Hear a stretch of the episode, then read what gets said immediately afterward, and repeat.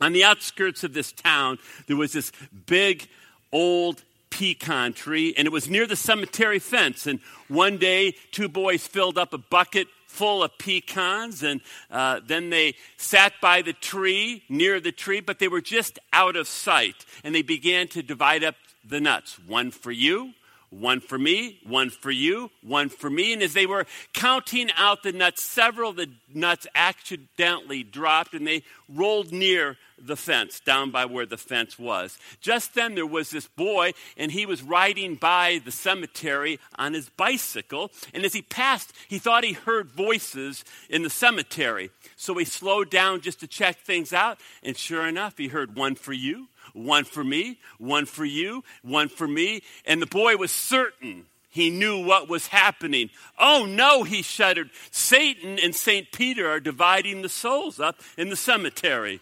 He jumped back onto his bike and he rode off. And just as he got around the bend, there was an old man with a cane who was hobbling along. And the boy said, Come here quick. He said, You won't believe what's happening in the cemetery. Satan and St. Peter are dividing up the souls. And the old man said, Beat it, kid. Can't you see I'm an old man and I'm having trouble walking? But the little boy was, in, or the young boy was insistent, and he finally convinced the old man, and he hobbled to the cemetery. And standing by the fence together, they both heard one for you, one for me, one for you, one for me. And then the old man whispered to the boy, Boy, you've been telling the truth. Let's see if we can see the old devil himself. Shaking with fear, they both peered through the fence, yet they were unable to see the devil. The old man and the boy, they gripped the wrought iron fence, ironed tighter and tighter, trying to peer and trying to get a view of Satan. But at last they heard these words one for you, one for me, and the last one for you. That's all. Now let's get those nuts by the fence, then we'll be finished. they actually say that the old man made it into town 10 minutes before the young boy on the bicycle. I don't know if that's true. It may or may not be. But this morning we're going to continue our series in the book of Ephesians. We're in the last section of Ephesians. And we're dealing with spiritual warfare. So I've entitled the message this morning, The Victorious Life. The Victorious Life. Lord, I just thank you for all who could make it out this morning. I never believe in accidents or coincidence. I believe everyone that you have here was intended to be here. And so I just ask, Holy Spirit, that you would come in a powerful way now, that you would give us soft hearts to receive, ears to hear. Because I, I believe this can be a very freeing word this morning. I ask, as always, that you would fill me from the soles of my feet to the crown of my head. And if the words I speak would truly be words, your words, words of life. So I just cry out now, Holy Spirit, come. Come and bring freedom. Bring freedom to this place. May tr- people truly be set free, I ask this morning. And I'm asking for this in your precious name. Amen. Satan is very real. Demons, dark forces, dark powers are very real. And if you ignore this reality, you do it at your own peril. Last week, if you missed last week's message, please just go to the Bethlehem Community Church website. You can just click sermons and you can either watch it on podcast and uh, or you can watch it on video. But please do not miss that. And you can catch any of the Ephesians series, by the way, by doing that. So I want to start this morning off by looking at a passage we should all be familiar with. It's found in 2 Corinthians chapter 10 and verses 3 through 5. Skip, can you put that up? We are human, but we don't wage war as humans do. We use God's mighty weapons, but not worldly weapons, to knock down the strongholds of human reasoning and to destroy false arguments. We destroy every proud obstacle that keeps people from knowing God. We capture the rebellious thoughts and we teach them to obey Jesus Christ. The Apostle Paul tells us this morning that the real battle is not being fought in the Middle East. The real battle is not being fought in our towns and in even our cities, as divided as we are. The Apostle Paul tells us this morning that the real battle is being fought between our ears The real battle is being fought in our minds. And Satan realizes the key to taking over this world and controlling this world is controlling the thoughts of every single individual person. Satan understands that if he can control your thinking, if he can control my thinking through lies, through false arguments, through strongholds, then he can control our behavior. Most people, by the way, live under Satan's yoke. In fact, I'm going to say this. I think Satan's deceptive powers are so great that the vast majority of people living do not even realize that they're slowly, very slowly being destroyed by his lies and his deception. And it's a tragedy to see it happening even in the church of Jesus Christ. God, though, has not left the believer defenseless. In fact, the Apostle Paul writes this in Ephesians chapter 6 in verse 11, or 13. Skip put that up. There it is. Therefore, he says, put on every piece of God's armor so that you will be able to resist the enemy in the time of evil. Then, after the battle, you will be standing firm. I want to make it crystal clear that God expects us to live victoriously. God does not expect us to live in defeat. In fact, you know, it was interesting. You learn a lot by going to a survey. You find out what people think. And so we met these Christians. They go to a local church. I'm not going to say that. I was really speaking to the guy. And we were talking about Christianity and how we're to be living victoriously. Goes, oh, no, no, no. We sin. Everybody sins. We, we, we, we should be, you know, everybody just sins all the time. I said, Well, that's true of the world. They're under the yoke of Satan. But I said, If you're a born again believer, no, no. If you're a born again believer and, and, and you've been regenerated, I said, You've got the Holy Spirit and the new nature, you're to be living victoriously. You're not to be living in defeat. I said, That's a lie. That's an absolute lie from the pit of hell. And it's amazing how many lies. And I said, That's a very serious lie, by the way, that you're believing. Now, the Apostle Paul, I want to point out, he talks about a time of evil, a day of evil. Do you know what that time of evil is? That's the time, that's the day when Satan will come after you. Satan will attack you. That's the time of evil. And I just want to say that if you are a believer, and I'm speaking to believers here, because see, if you're not a believer, then you don't need to worry about Satan. He's already got control of you and your life is slowly being destroyed. But if you're a believer, there are two times, two major times Satan will come at us. The first instance is this the first instance is when something bad, something painful occurs in our life. For example, you lose your job. That can be a very painful thing, can it? If you lose your job, it can be an extremely painful thing. And in our pain, and in our confusion, Satan then will come to us and he'll whisper to us and he'll say, See, See, God, He doesn't have your back.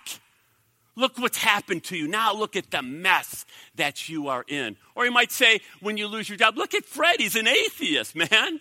He's an atheist. The guy just got a promotion and you just got released from your job. And you know, as painful as the circumstance is, Satan compounds that pain in our lives through lies. And he'll say something like this He'll say to you, you know, God doesn't care about you. God doesn't love you. You know, if God really loved you and cared about you, He wouldn't have allowed that to happen in your life. You can't trust God. God is not good. You ever heard things like that? Well, that's one instance that we are very, very open to satanic attack when we're in pain, and you need to be aware of that.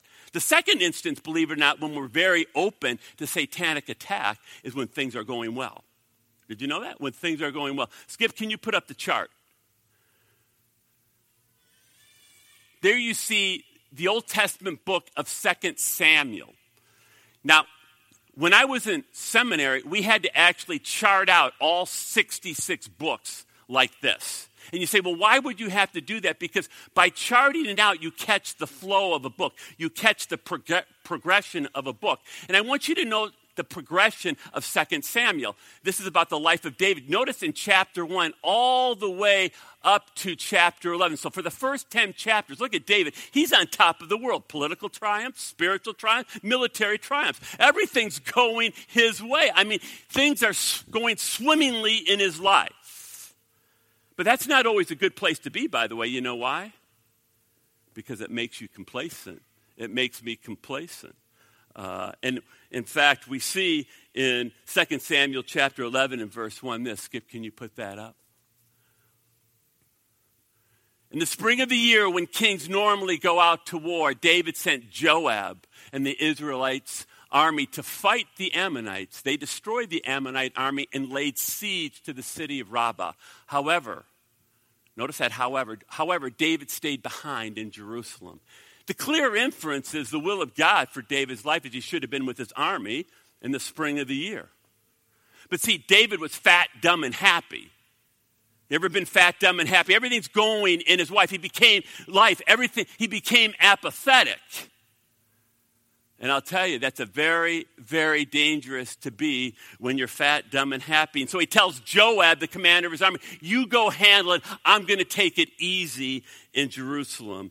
And so look what happens to David. Can you put up verses 2 and 3 now, Skip? Of 2 Samuel chapter 11. Late one afternoon, after his midday rest, David got out of bed and was walking on the roof of the palace.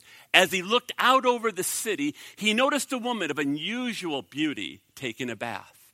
He sent someone to find out who she was. And he was told, She's Bathsheba, the daughter of Elam and the wife of Uriah the Hittite. Now, is there anyone here is there anyone here that thinks it's a coincidence that in the afternoon of that day that Bathsheba had to be naked on her roof taking a bath while David was taking a stroll on the palace roof, which would have been higher, and, and he's looking down and he sees this naked Bathsheba taking a bath. Anybody think that was just coincidence that just happened? If you do, by the way, can you come up here and see me after? Because I got some wonderful swampland in Florida I would love to sell you if you think that just happened. I guarantee you it didn't just happen. And you know what happened? We know the story. David looked at Bathsheba. David lusted after Bathsheba, and then David looted Bathsheba. See, that's kind of how it works look, lust, loot.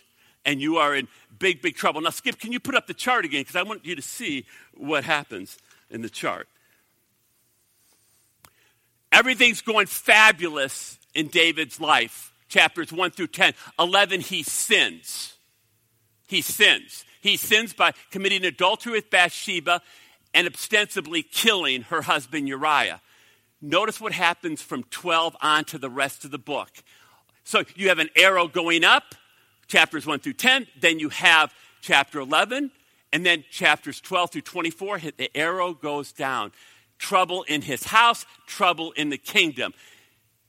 If you think you can sin, no, no, if you think you can sin and get away with it and there's no consequences, you are kidding yourself. Please see, this is the man after God's own heart. Yes, David was forgiven. David was forgiven, but there are still consequences. There are still temporal consequences to sin. I want you to think twice about this. This is a tragedy. This is a great man of God. But he makes a very bad mistake. And it's a costly mistake. And the rest of his life was really painful for him. So I want you to realize Satan is alive and well. In fact, Jesus said this in John chapter 10 and verse 10. He said this Satan seeks to steal, to kill, and to destroy. Satan seeks to steal, to kill, and destroy. And you make just a major, major mistake if you underrate Satan and his ability to deceive you and to destroy you. All right, I want to move on now to God's protection, supernatural armor for the believer. So, Skip, can you put up Ephesians chapter 4 and verse 16? And we're told this Ephesians chapter 6, coming up. Got it? 14. There it is.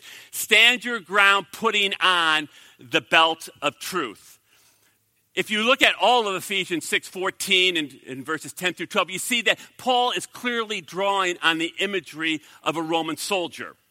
All right? He's drawing on the imagery of a Roman soldier. So, Skip, can you put up the picture? You were probably expecting someone a little more macho, a little more manly, maybe Spartacus. That is Scrawny Ronnie, the Roman wannabe. I want you to note, though, Scrawny Ronnie does have a belt.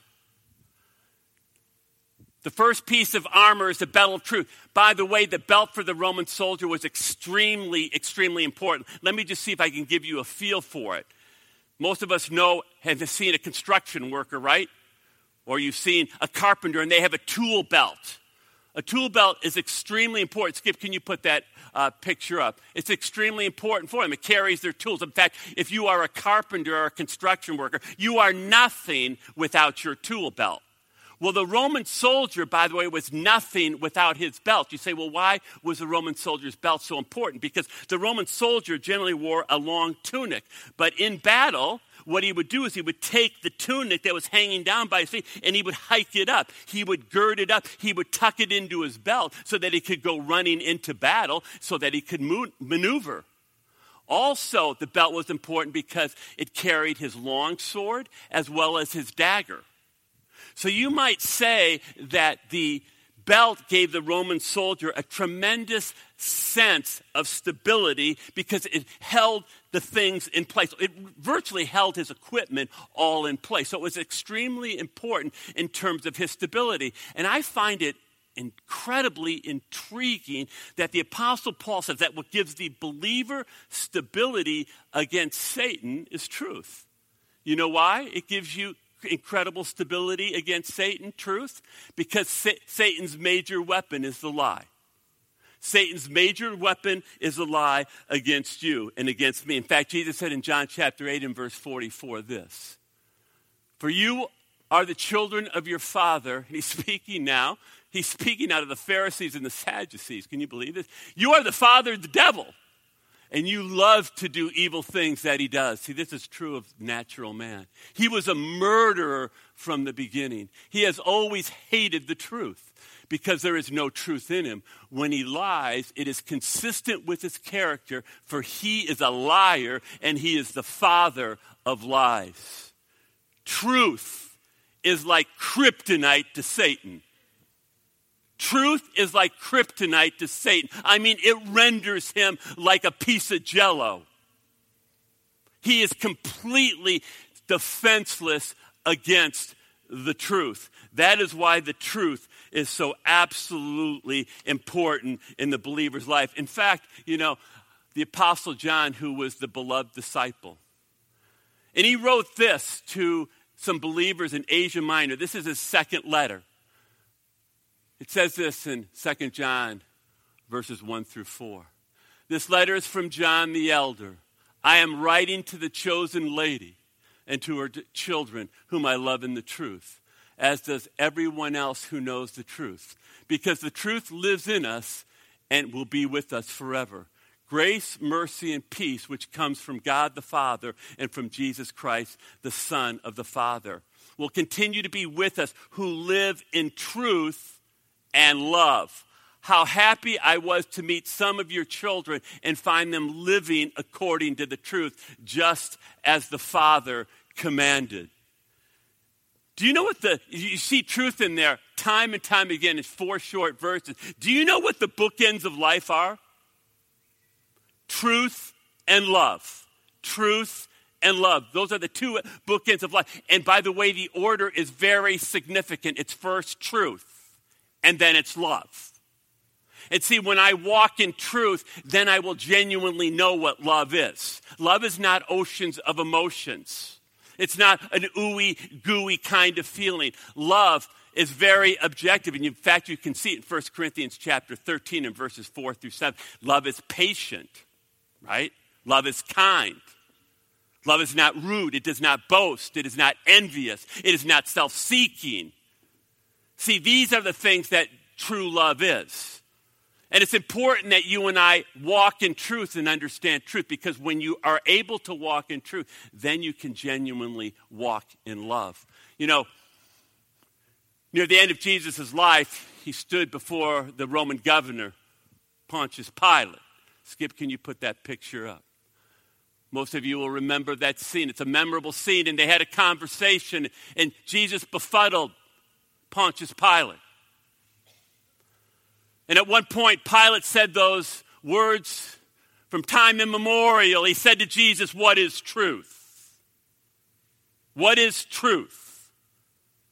How would you answer that question? What is truth? You know, there were three umpires, and these umpires were meeting at a restaurant, and they were discussing what makes a ball a ball and what makes a strike a strike. And the first umpire said, Some's balls and some strikes, and I calls them as I see them. Another umpire said, the second umpire said, some's balls and some strikes, and I calls them as they is. And the third umpire said, some's balls and some strikes, and they ain't nothing till I calls them. And you know, I, I kind of got a charge out of that. But then I thought about the implications of that. And I said, you know, that third umpire represents. The third umpire represents the American culture. And it's so tragic because it's tragic because the vast majority of us think about it, we make decisions. We, we, we, we have our own reality, and it's not based in absolute truth. In other words, our decision making is based upon how we feel based upon what we think, but it's not based in absolute truth. So, for example, if I think, if I feel that going to Dunkin' Donuts and having six donuts a day will help me lose weight, then it's going to help me lose weight, right? Well, I feel that. I mean, who are you to be so judgmental? How narrow of you to tell me that having six donuts a day isn't going to help me to lose weight. Isn't it true that all foods you eat lead to health? I thought all religions lead to God, right? Well, that's how stupid that is. I think all foods, especially donuts, lead to having a healthy life. No, no, you know, we, we, we, we kind of laugh at this, but it, it's really serious. I mean, we, we've gotten really crazy. Like, for example, maybe I'll wake up one day and I feel like I'm a woman. Now, don't let your eyes deceive you thinking that I'm a man. I'm really a woman. And I feel like a woman. Or, or maybe I feel like I'm a Native American Indian. Yeah, I'm, I'm, I'm, a Native American. Who are you to tell me? Who are you to judge? That, that's where we are, right? Who are you to judge and tell me that I'm not a Native American Indian, right? And folks, do you understand what is happening to this country? We are literally imploding. This country is so very, very much in trouble because we don't understand the importance of moving and living in absolute truth. And this sets you up for deception. No, no. This is where we are. This is where this country is right now. We're living in deception, and you're watching us implode. I want you to know this morning there is a thing called truth. There is a thing called truth. Do you know what truth is? Truth is the standard by which everything else must be conformed to. Truth is the standard by which everything else must conform to. What is it that everything must be conformed to in the universe? Have you ever thought about it? What is it? What is the standard that everything in the universe must be conformed to? And the answer is in John 14, 6. Jesus said this He said, I am the way, not a way, I am the way. Then he said, I am the truth. Not a truth, he said, I am the truth. And because Jesus is the way and the truth, he can give you life. No, Jesus can give you life. Do you realize that everything in the universe, everything in the universe must conform to Jesus Christ? He is the absolute truth. You know, there was this pastor and, and his wife, and they were visiting London. Skip, can you put up the picture? And they were uh, passing Westminster Palace, and there you see Big Ben. And he said, you know, as he got to Big Ben, he noticed that people would look down and then they would look up. And I mean, he noticed this happen time and time again. People would look down, they would make an adjustment to the wristwatch, and then they would look up again. And as it turned out, what people were doing is they were all adjusting their timepieces to England's timepiece, Big Ben. And then the pastor said this listen to what he said. While I was in London, I never saw anyone approach the guard saying, Whoever's in charge of Big Ben needs to adjust Big Ben's clock because Big Ben is running five minutes slow. Everyone in England knows that would be ridiculous, he said, because all timepieces must be adjusted to match the true time as determined by Big Ben. You see, Big Ben doesn't care about anyone's watch.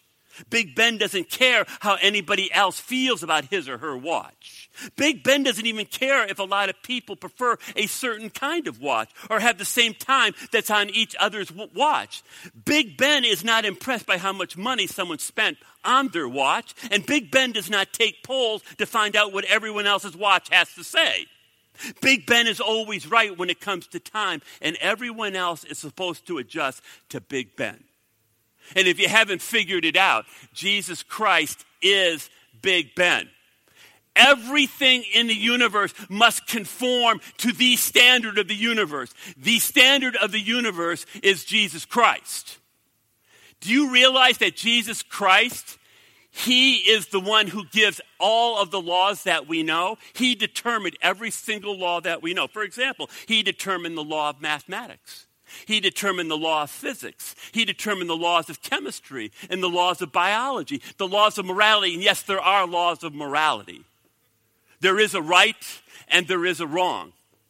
He determined the laws of right values and wrong values. And yes, there are right values and there are wrong values. Did you even know that Jesus determined the law of buying? Did you know that there's a law of buying? Some of you are going, really? Yeah, there is. You, you could check it out in the scripture, but I'll, I'll, give it to you like this. You know, Susan, every once in a while, she'll say to me, You know, honey, I, am going to go out, I'm going to go buy a shirt. And I'll say, What for? You got a hundred of them in the closet. And then she'll go, I have a coupon. I got a coupon, and I get 25% off. I said, Really? You know what? You, you know how you can save a lot more money than that? By not buying anything.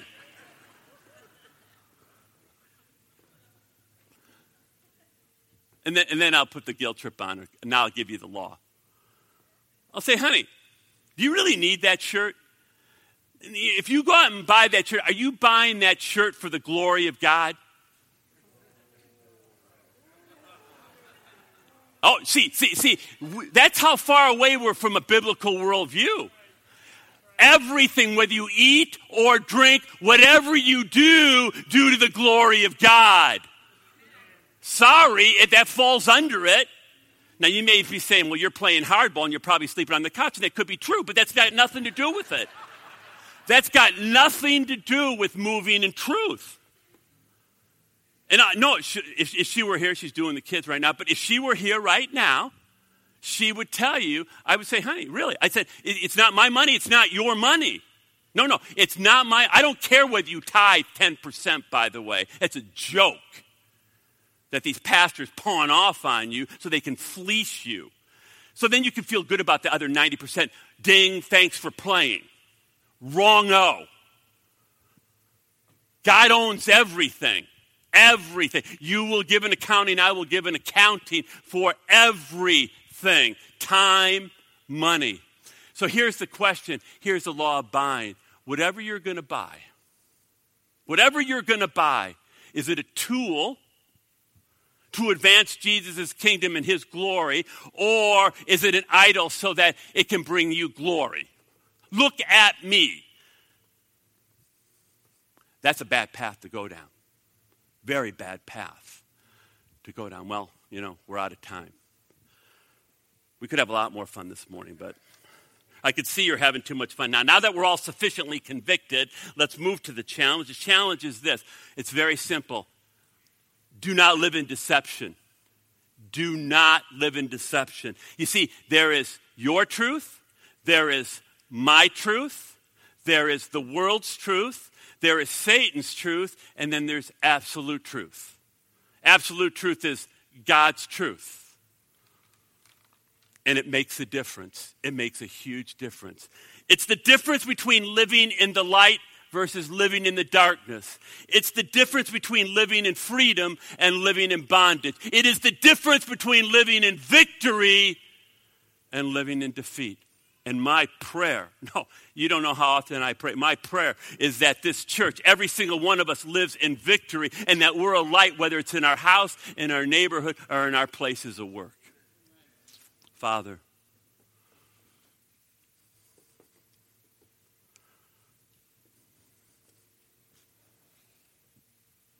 this first piece of equipment truth is so important. And we play with it fast and loose as if it's something that we can determine. Well, I have my truth, and you have your truth. And that comes from the pit of hell. There is only one truth, and that is the truth in Jesus Christ. I pray as we sing this last song, Holy Spirit, you'll begin to convict us of where we've really begun to fudge on that. And we fudge on the truth and we wonder why our lives may be in disarray. Maybe our family's falling apart. Maybe, maybe our job isn't going well. Maybe our relationships aren't well. And if we look very closely, we'll find out more often than not it's because one or both parties are not moving in truth. Satan has such free access into our lives because we're not moving in truth. And therefore, he's able to play havoc in our own families. I pray today, today we make the decision. Today I'm going to start moving in truth, no matter what the cost. Jesus says the road is narrow, very narrow, that leads to life. And it's narrow because truth is narrow. And the broad road that leads to hell is broad because there's all kinds of false ways that we can take.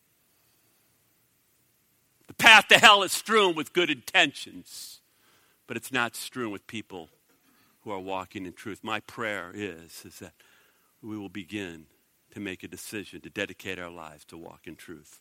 And I ask for this in your precious name. Amen.